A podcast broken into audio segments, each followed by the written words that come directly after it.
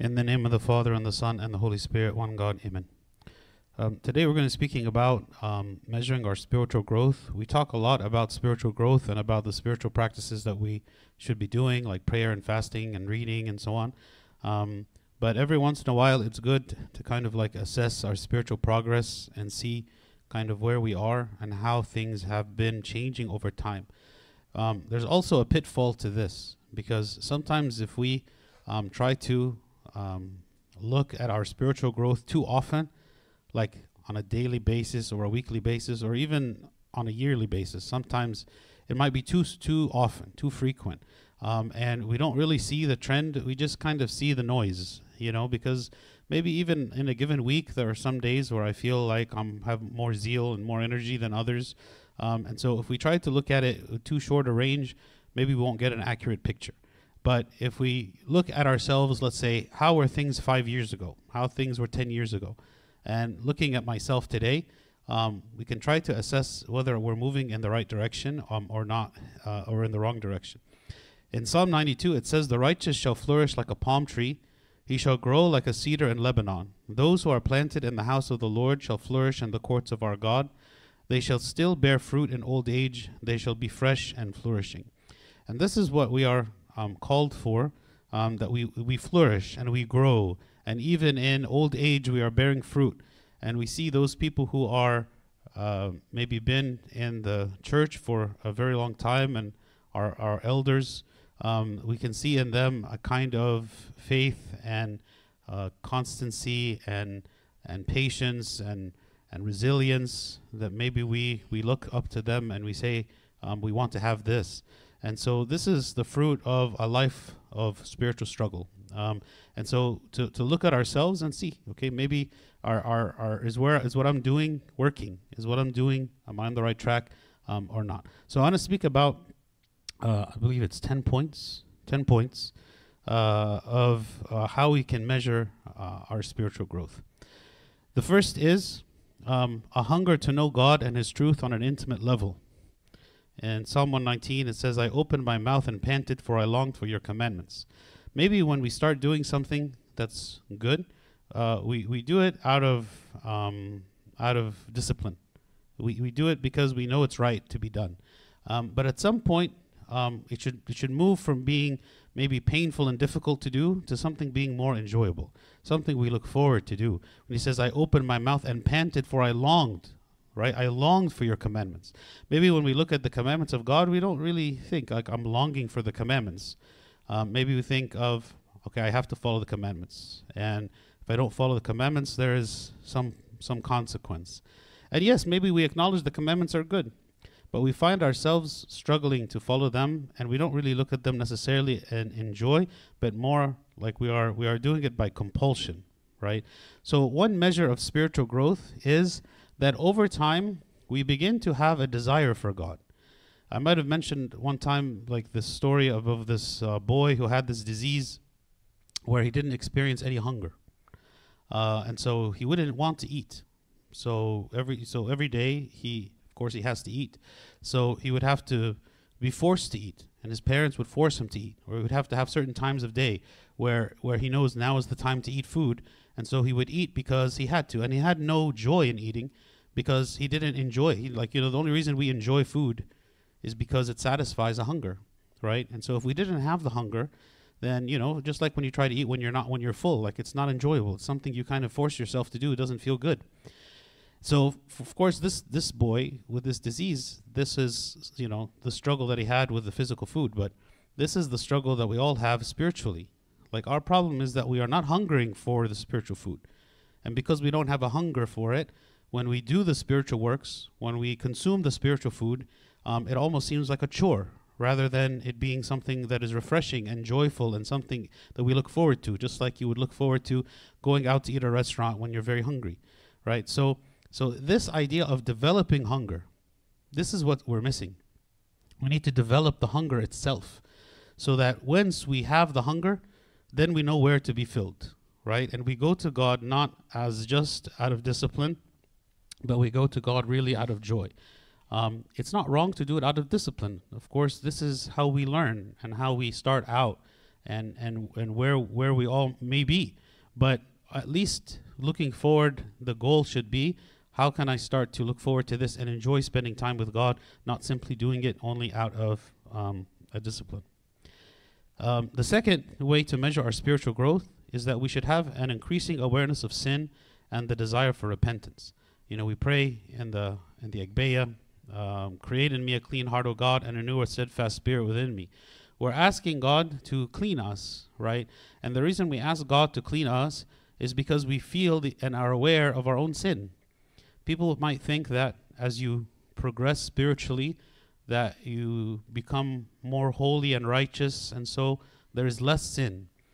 But actually, when when you're becoming more righteous, you are more aware of sin. You're more aware of the reality of sin because the things that used to be something that would kind of pass under the radar that you wouldn't even notice or care or try to be careful not to do um, you know now all of a sudden it's something that really pricks your conscience something that used to never prick your conscience at all. You know so so it's it's um, it's it's not the case that as we mature spiritually that there is less sin but actually we are aware of more sin. It's kind of like if you have a large blanket that has all kinds of stains on it. Some stains very big some stains smaller right? When you first look at it you're probably going to notice the biggest stains. Those are the ones that are going to kind of pop out that you're going to perceive. And then you wash the you wash the blanket. Not all the stains come out but maybe the biggest ones come out. And now you start to notice the smaller ones. The ones that were there all along the, the little speckles of stains they were there, there all along but you never you never really paid attention to them because all the focus was on the big you know? And maybe even when we go to confess the things that we're confessing tend to be the big things right? They're the things that pop out in my mind the large things that i struggle with. It's not to say that those are my only sins but those are the ones that i'm always thinking about and aware of. And if we were to overcome those sins we would then like open a whole new world of all kinds of other things that maybe we had never thought of before you know? Maybe things like gossiping or maybe the thin the sins of my thoughts that I don't really pay attention to because my focus has been more about the external actions, right? How is it that I treat other people? But but if I look at my own thoughts and to say that just as Christ said that even to think like uh, adulterous thoughts, for instance, would be adultery. Like what are what are the contents of my thoughts? It's it's a different level, right? It's always been there, but it never really bothered us before. But now we're starting to have a more increasing awareness of sin and the desire to repent. This is actually a sign um, of spiritual growth. The third measure of spiritual growth is a greater reliance on the Holy Spirit. In Zechariah 4 6, it says, Not by might nor by power, but by my Spirit, says the Lord of hosts. Um, someone who is um, not very spiritually mature, whenever they face kind of problems and struggles in their life, their first instinct is um, this is all on my shoulders, right? This is something that I have to take care of. This is something that is my problem to fix. And maybe we only go to God when we've exhausted every other um, option. He is like the last resort. He is the one that we go to whenever um, we've tried everything else. We've tried it ourselves. Maybe we've called other people, friends, acquaintances, other people that we think can solve the problem for us. We've called them. We, we, we've tried everything. Maybe we've even tried sinful methods of trying to solve our problem by cheating or lying or, or, or anything that we can do to stop or just to fix the problem that we have. And the last thing that I think of maybe is um, okay, let me go to God now because I've tried everything else and it hasn't worked. And maybe even when you know, uh, when when we're seeking guidance and someone says, "Well, pray about it," maybe we think that's kind of just like something that people say. People just say that, you know, whenever there's nothing else that can be done. It's kind of like saying it's hopeless. You know, there's nothing can be done by praying about it. And so we're, not necessarily take seriously the power of the prayer and the reliance on the Holy Spirit, like reliance on God in order to solve things, in order to work in us.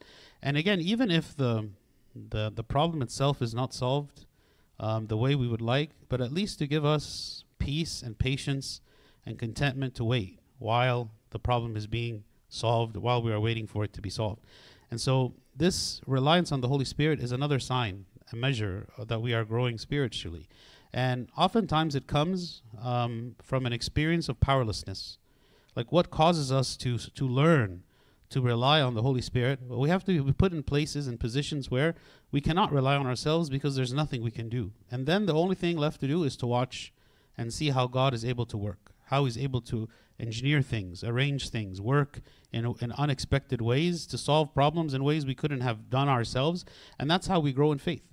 And one of the reasons that God even allows trials in our life is to give us a chance to watch Him fix them. And that's how we grow in faith. And so, oftentimes, when we desire a life that is, you know, very comfortable, that doesn't have any problems or struggles, which of course that's what we would all choose. If we had the choice, we would choose that life. We wouldn't choose a life that is filled with struggle. But one of the reasons that God allows us to have the struggle is because He wants us to learn to grow in faith and reliance on Him rather than to rely on ourselves. So that's another measure of our spiritual growth is relying on the Holy Spirit. The fourth measure of our spiritual growth is a desire to be used by God on a daily basis. In 2 Timothy 2:21 it says therefore if anyone cleanses himself from the latter he will be a vessel for honor sanctified and useful for the master prepared for every good work. And so we ask ourselves do I want to be a servant of God or not? You know, it sounds nice like when when we're told like do you want to serve God everyone will say yes I want to serve God. But what is a servant? A servant is a person who does what they're told even when they don't want to do it. That is a servant right? We think like like like a human being who's a servant. What is he? There is a master who controls his will and says, "This is what you will do." And this is what you will not do, and put constraints on him, and tells him that he has to live a certain way, and and and and that his role is defined according to this service that he is that he is called to do. That is what a servant is. So a servant is someone who is a tool in the hands of God. And maybe we ask ourselves, do we want to be that? You know, do I want to be a tool in the hands of God? No, I want to be a master of my own life. I, I want to decide for myself where it is that I go and what it is that I do and who I spend my time with and and all of that, right?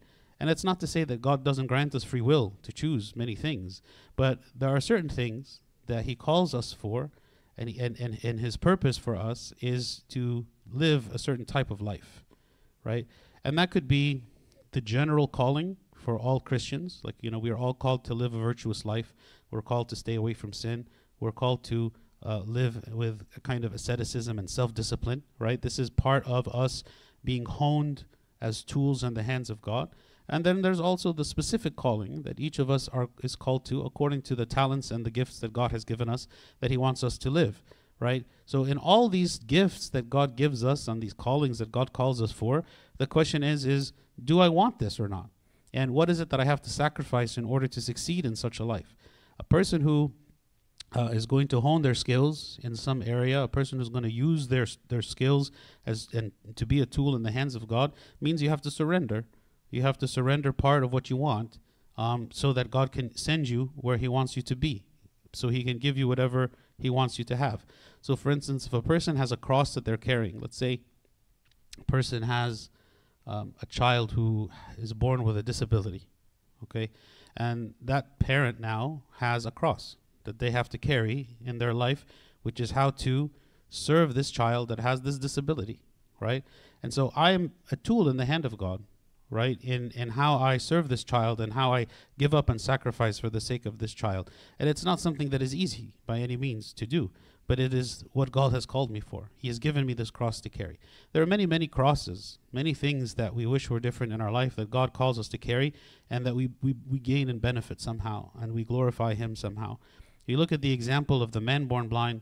The man born blind remained blind his entire life for one purpose, and that was to glorify God in the miracle of him being restored his sight.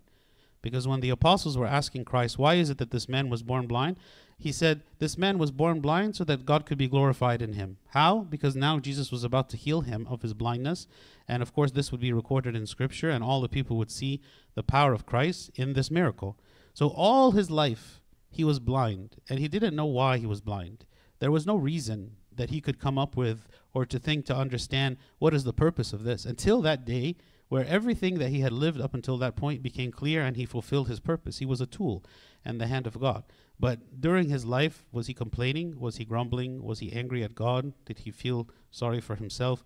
You know, all of these things, right, prevent us from being tools in the hands of God. Grumbling against our calling is something that um, that prevents us from being tools or grumbling against the cross that we are called to share. So the success of the church is something that requires all of us to to to live up to the calling that we were called and to care about the success of the church, to care about sacrificing of myself, sacrificing of my personal success in order to give to the body. Um, and so, definitely, a desire to be used by God as a tool in His hand. This is a measure of our spiritual growth. Maybe before it wasn't my interest. Before it was something that all I cared about was to live my life for myself and to desire to use my skills and my talents and my gifts for myself, for my own benefit. Um, but then at some point, I began to feel like, no, I need to offer myself to God. Just as He offered Himself for me and sacrificed Himself for me, I need to offer myself to God. And this is a measure of our growth spiritually. Um, number five, uh, having a desire to. Um, having a desire to obey God regardless of the situation or the outcome.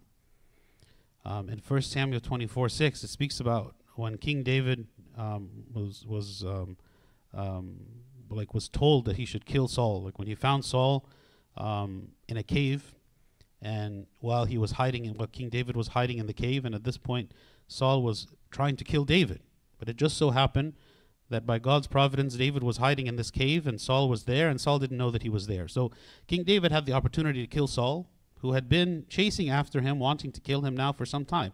And so the men who were with King David told him, This is your chance. Like God has delivered him into your hand. Now is the time for you to go and rise up and kill Saul, who is your enemy. So this is what he said. He said, And he said to his men, The Lord forbid that I should do this thing to my master, the Lord's anointed, to stretch out my hand against him, seeing he is the anointed of the Lord.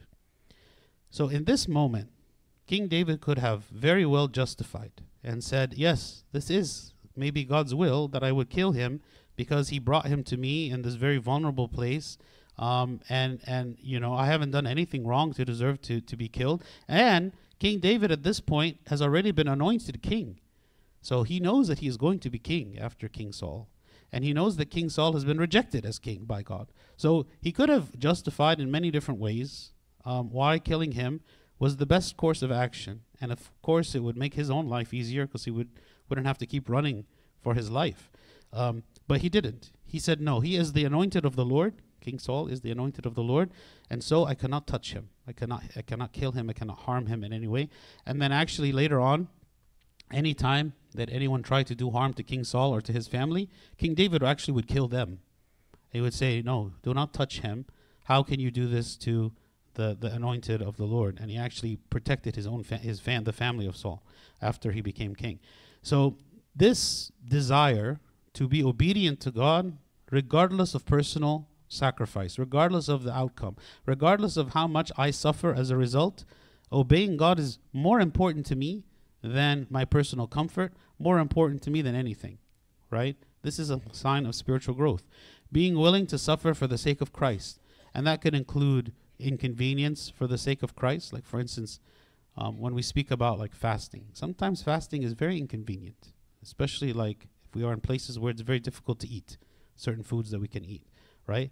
Um, some people will say, you know what, it doesn't matter if it's inconvenient or not. Like, actually, the more inconvenient it is, the more blessing there is in it. Um, or to be ridiculed, to be to be ridiculed because of what we believe, or to be rejected because of what we believe, um, to sacrifice things that we would want to do um, for the sake of Christ, because they are um, ungodly, because they are unbefitting of a, of a believer. All of these things, all of the sufferings that we experience um, as a result of the of the of the high moral standard that we are called for, right? The, the the high level of obedience that we are called for. But I want to do it more than anything, regardless of what I what I believe.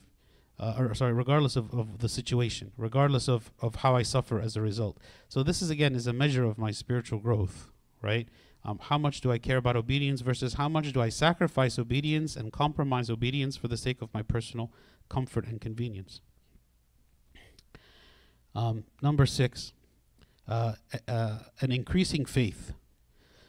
In Hebrews 11:6 it says, "But without faith, it is impossible to please Him, For he who comes to God must believe that he is, and that he is a rewarder of those who diligently seek him. So, this increasing faith, that we increase in our faith, meaning that over time we believe and trust the, the word of God more and more. Um, maybe at the beginning uh, we, we, we have doubts because we don't yet have experience with God. But the more we experience God and His faithfulness, the more we experience how every time that we are in trouble, He comes to our aid, the more we see how God is able to do the impossible, the more we see that God keeps His promises. All of these things that we see and experience in our life help us to de- develop a deeper and deeper faith until the point where maybe we, we are not even shaken when we are facing very difficult situations because we trust completely that God is in control.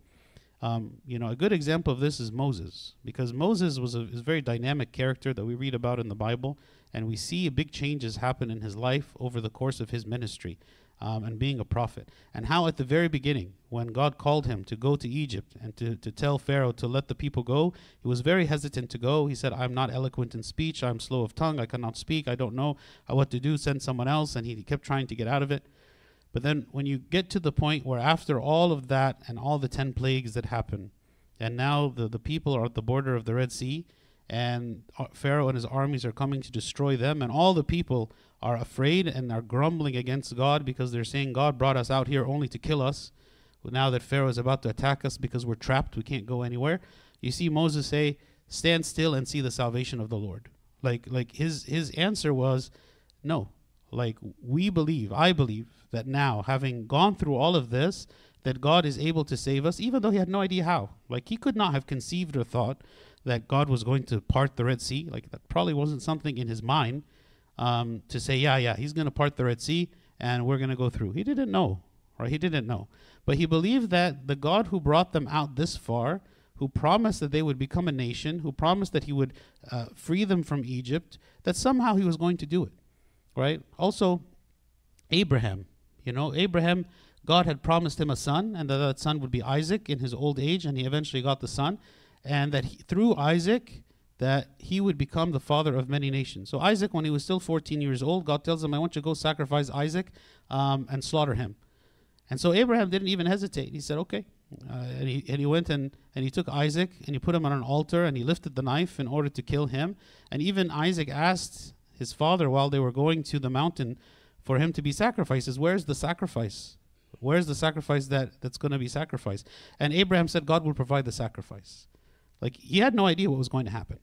All he knows is that God told him to sacrifice his son. And it's something that didn't even make any sense. And and we, we don't even see Abraham questioning. Like, why are you asking me to do this? How can you ask me to do this when um, you told me that he was going to be the son of promise, or he's going to be the one who was going to continue my lineage, and that I'm going to be a father of many nations. How is it possible that you're asking me to sacrifice him? Abraham didn't even question. He just said, God will provide the sacrifice. We'll just trust what he says, and I trust and believe that in the end, like he knows what he's doing. And sure enough, he got to the point where he even lifted the knife. You know, he he didn't tell him when he got to the mountain. He didn't tell him when he got to the altar. He didn't tell him when he started to tie Isaac on the altar. He he told him when he lifted the knife, and it was like the last final moment before the, that he would have slaughtered him. And then he said, "No, stop." Right, and this is again like testing the faith of Abraham. But you can see that the faith of this man who who over time, his faith grew. And it wasn't always this way, right? His faith grew. So we see that in our life, our faith is dynamic. It's something that grows over time. And one of the ways we measure our spiritual growth is we ask ourselves, is my faith actually increasing? You know, do I do I believe and trust in the word of God more now than I did 5 years ago, more than I did 10 years ago? Um, or maybe the opposite, maybe I trust less. Um, number 7, um, measuring our spiritual growth by placing more emphasis on things with eternal value. Uh, Matthew 6:20 says, "But lay up for yourselves treasures in heaven, where neither moth nor rust destroys, and where thieves do not break in and steal." So he's saying, trust on the things that are eternal, trust in the things that are spiritual, and value those things that are spiritual more than the value the things that are physical. And this is difficult for us because we have five senses and they tell us about the world and we perceive the world around us and we look around us and we say, This is reality. This is our reality, and we, we understand the things that are valuable here in the world. But how much do we see with with our you know with, with, with a spiritual sense how much do we see the invisible life right the spiritual life and believe that it is there and believe that it is even more real than this life that we have and to believe that everything we see around us will one day cease to exist and the only thing that will abide and remain is the eternal life right the, the spiritual life the one that is much more difficult for us to perceive right now and that our physical senses are not able to really help us to see um, so one of the measures of our spiritual growth is that we de emphasize the value of the things in the world more and more and more, whether it be money or other attachments or goals and desires in the world or physical pleasures. All of these things become less and less and less valuable to me because I begin to focus more and more on the things with eternal value, the things that are really valuable, the things that are really treasure, right? Not on the things that are, are, are perishing, the things that are going to be burnt up the things that I can't take with me. Those things are less valuable, and the things that are more valuable are the things that are eternal. This is a big, big uh, measure of our spiritual growth. And you see the people who emphasize prayer, the people who emphasize the sacraments, the people who emphasize um, obeying God even when it's difficult or it doesn't make sense. Why? Because they're placing more emphasis on the things with the eternal value. They're looking at their salvation and they say, I want to secure my place in heaven. I want to have the best place there. I'm thinking about my heavenly home rather than my earthly home, right? And so again, this is the, the mindset is this world is nothing. It is coming to nothing. And so we focus on something greater than this world. a hunger for private prayer and communication with God. In Ephesians 6:18 it says praying always with all prayer and supplication and the spirit being watchful to this end with all perseverance and supplication for all the saints. So we all like to talk to each other, right? And we have close friends and we enjoy talking to them, maybe for hours and hours every day that we enjoy talking to each other. Um, but then when it comes time to talk to God, maybe we um, barely can do it for a few minutes, or we feel like we don't do it at all. Why is that? And again, it goes back to that idea of hunger, right? we enjoy the companionship of people, right? And we feel like the people that I'm speaking with are real people, and and there's a back and forth between me and these people, right? Um, and I enjoy that communication. But when it comes to God, maybe I find it difficult. Maybe my faith is weak and I don't really feel like God is hearing my prayer. Or I can't hear the voice of God to hear that there's a conversation, that He is actually speaking to me. So as we mature spiritually, our prayers also strengthen and we begin to see that yes god is real yes god is hearing me yes i can hear his voice and that prayer is actually powerful and it really does work and we can communicate back and forth. And not only that but we enjoy speaking to god. We feel comfort in speaking to god and we feel the presence of god and we can see the work of god working in our lives in a, in a, in a special way right? And then and this is like god's response to our prayer. We have a desire for prayer and we seek him. Number nine, a desire to make decisions based on God's will and not ours. In Isaiah 30 21, it says, Your ears shall hear a word behind you saying, This is the way, walk in it, whenever you turn to the right hand or whenever you turn to the left. Again, letting go of our will, especially when we don't understand God's will, is very hard because we all believe that we know what's right. We all have an idea of what my goals are and the steps that I need to take in order to, f- to fulfill those goals. And it seems clear in front of me a lot of the times. But sometimes God takes us in a completely different way. He denies us the things that we desire, and He says, Trust me and deny your will and accept my will. And we're constantly praying for God's will to be done. Not my will, but your will. Not my will, but your will. We're saying that all the time.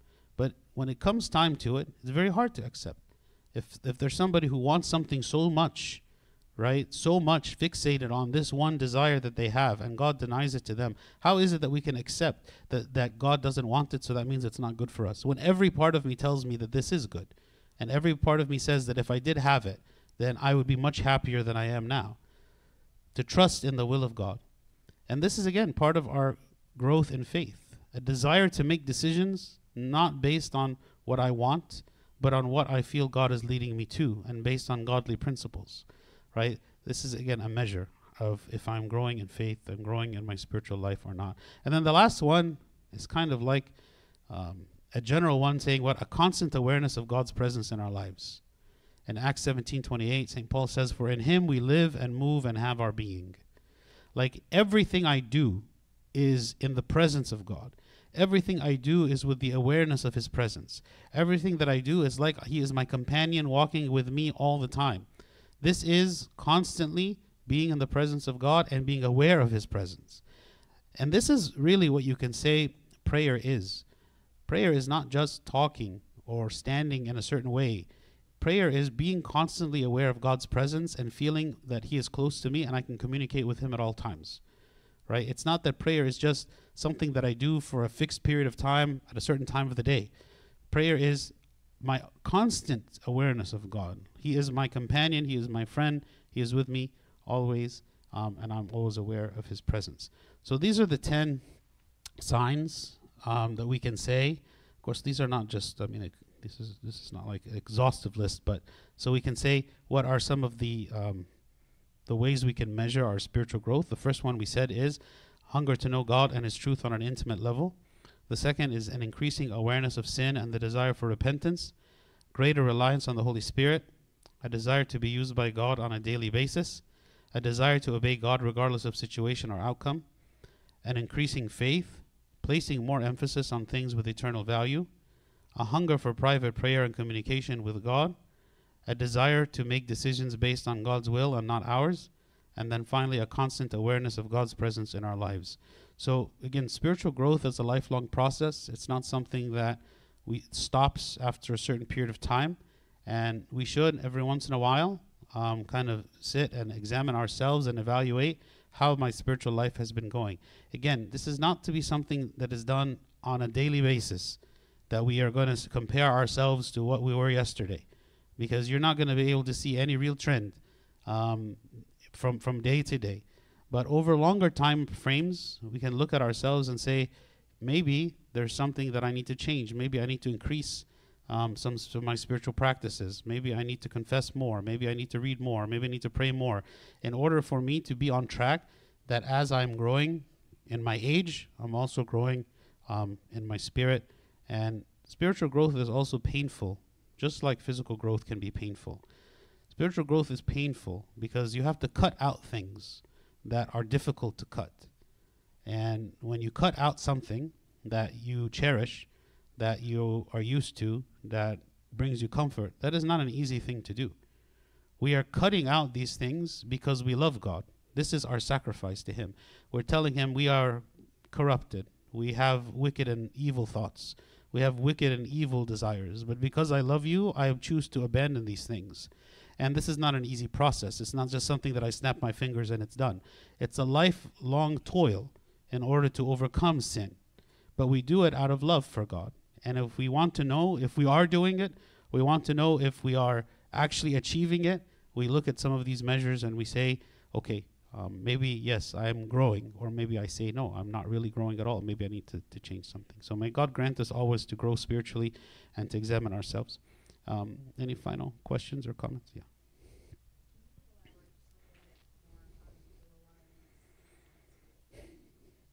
Yeah, so reliance on the Holy Spirit means that I don't rely on myself. So, um, again, sometimes I feel like um, I am the one. Like, why is it that we feel so stressed whenever there's a problem? Right? We feel so stressed because I feel like I am the one who has to solve the problem. I, it's on my shoulders, right? It's on my shoulders that I have to solve the problem, and I feel anxious and I feel stressed um, and I feel overwhelmed. Why? Because I feel like almost like I am alone in it. Who is going to help me? Who is with me? But a person who relies on the Holy Spirit doesn't have to feel that way.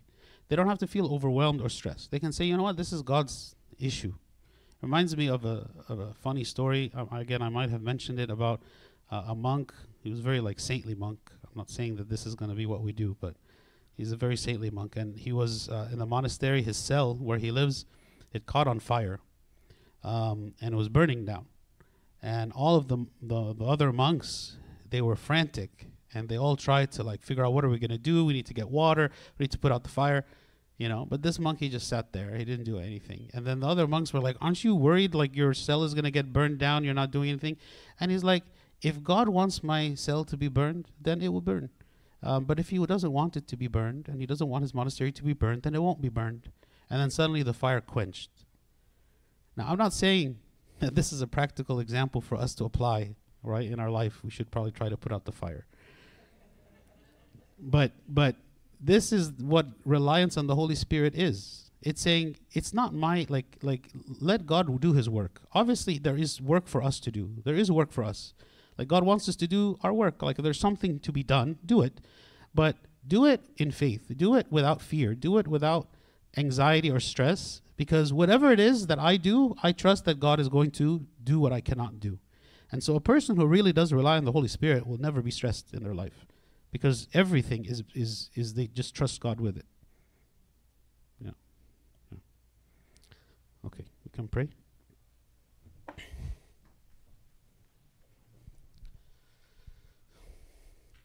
In the name of the Father and the Son and the Holy Spirit, one God, Amen. We thank you, O Lord, for this day. We ask for your blessing. We ask, O God, that you help us to grow spiritually and to look at our lives and ourselves and to see what are the measures of growth that we have achieved in our life and to evaluate whether we need to make any changes. We ask, O God, for your mercy and your kindness. We ask, O Lord, for you to open our eyes and reveal to us and convict our hearts, O Lord, of the things that we need to do to enrich our lives and to draw closer to you. Through the prayers of St. Mary, Archangel Michael, St. Paul, St. Mark, and all your saints, hear us as we pray thankfully. Our Father who art in heaven, hallowed be thy name. Thy kingdom come, thy will be done on earth as it is in heaven. Give us this day our daily bread, and forgive us our trespasses, as we forgive those who trespass against us. And lead us not to temptation, but deliver us from the evil one. In Christ Jesus our Lord, for thine is the kingdom, power, and the glory forever and ever. Amen. The love of God the Father, the grace of the only begotten Son, our Lord God and Savior Jesus Christ, the communion of the gift of the Holy Spirit be with you all. Go in peace. The peace of the Lord be with you all. Amen.